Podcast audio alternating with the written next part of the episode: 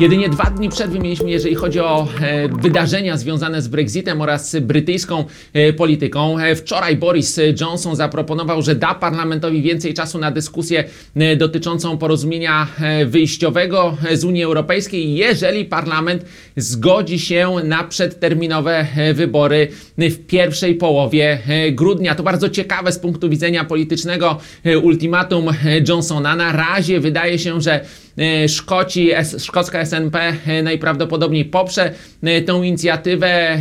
Liberałowie, liberalni demokraci także ją poprą. Natomiast wielkim zapytaniem jest, jak zachowa się partia Jeremiego Corbyna. Czy lejburzyści zdecydują się zaryzykować przedterminowe wybory w nieatrakcyjnym dla nich czasie, zarówno jeżeli chodzi o kalendarz, jak i sondaże wyborcze. Na tę chwilę Corbyn stara się przeciągać temat, stara się czekać na decyzję Brukseli dotyczącą przedłużenia uczestnictwa Wielkiej Brytanii w Unii Europejskiej. Ta decyzja napłynie albo dzisiaj, albo w poniedziałek, więc tego czasu nie ma zbyt dużo. Natomiast w kolejnych godzinach raczej możemy się spodziewać większej nerwowości na funcie.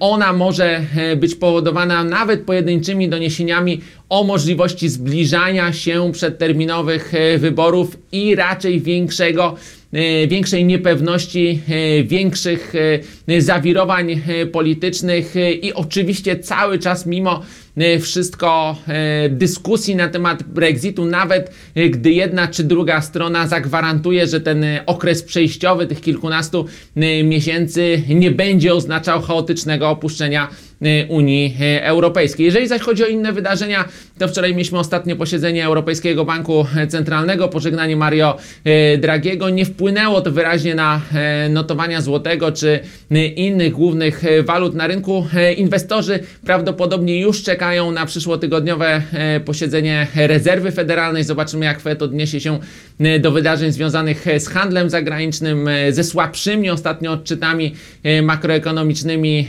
z U S A. Prawdopodobnie obniżki stóp nie zobaczymy, ale ten cały przekaz z rezerwy federalnej będzie uważnie analizowany przez rynek. Jeżeli zaś chodzi o następne godziny, to najprawdopodobniej złoty pozostanie względnie stabilny. cztery dwadzieścia siedem, cztery dwadzieścia osiem na euro P L N. To wydaje się w tym momencie scenariusz bazowy do końca tygodnia.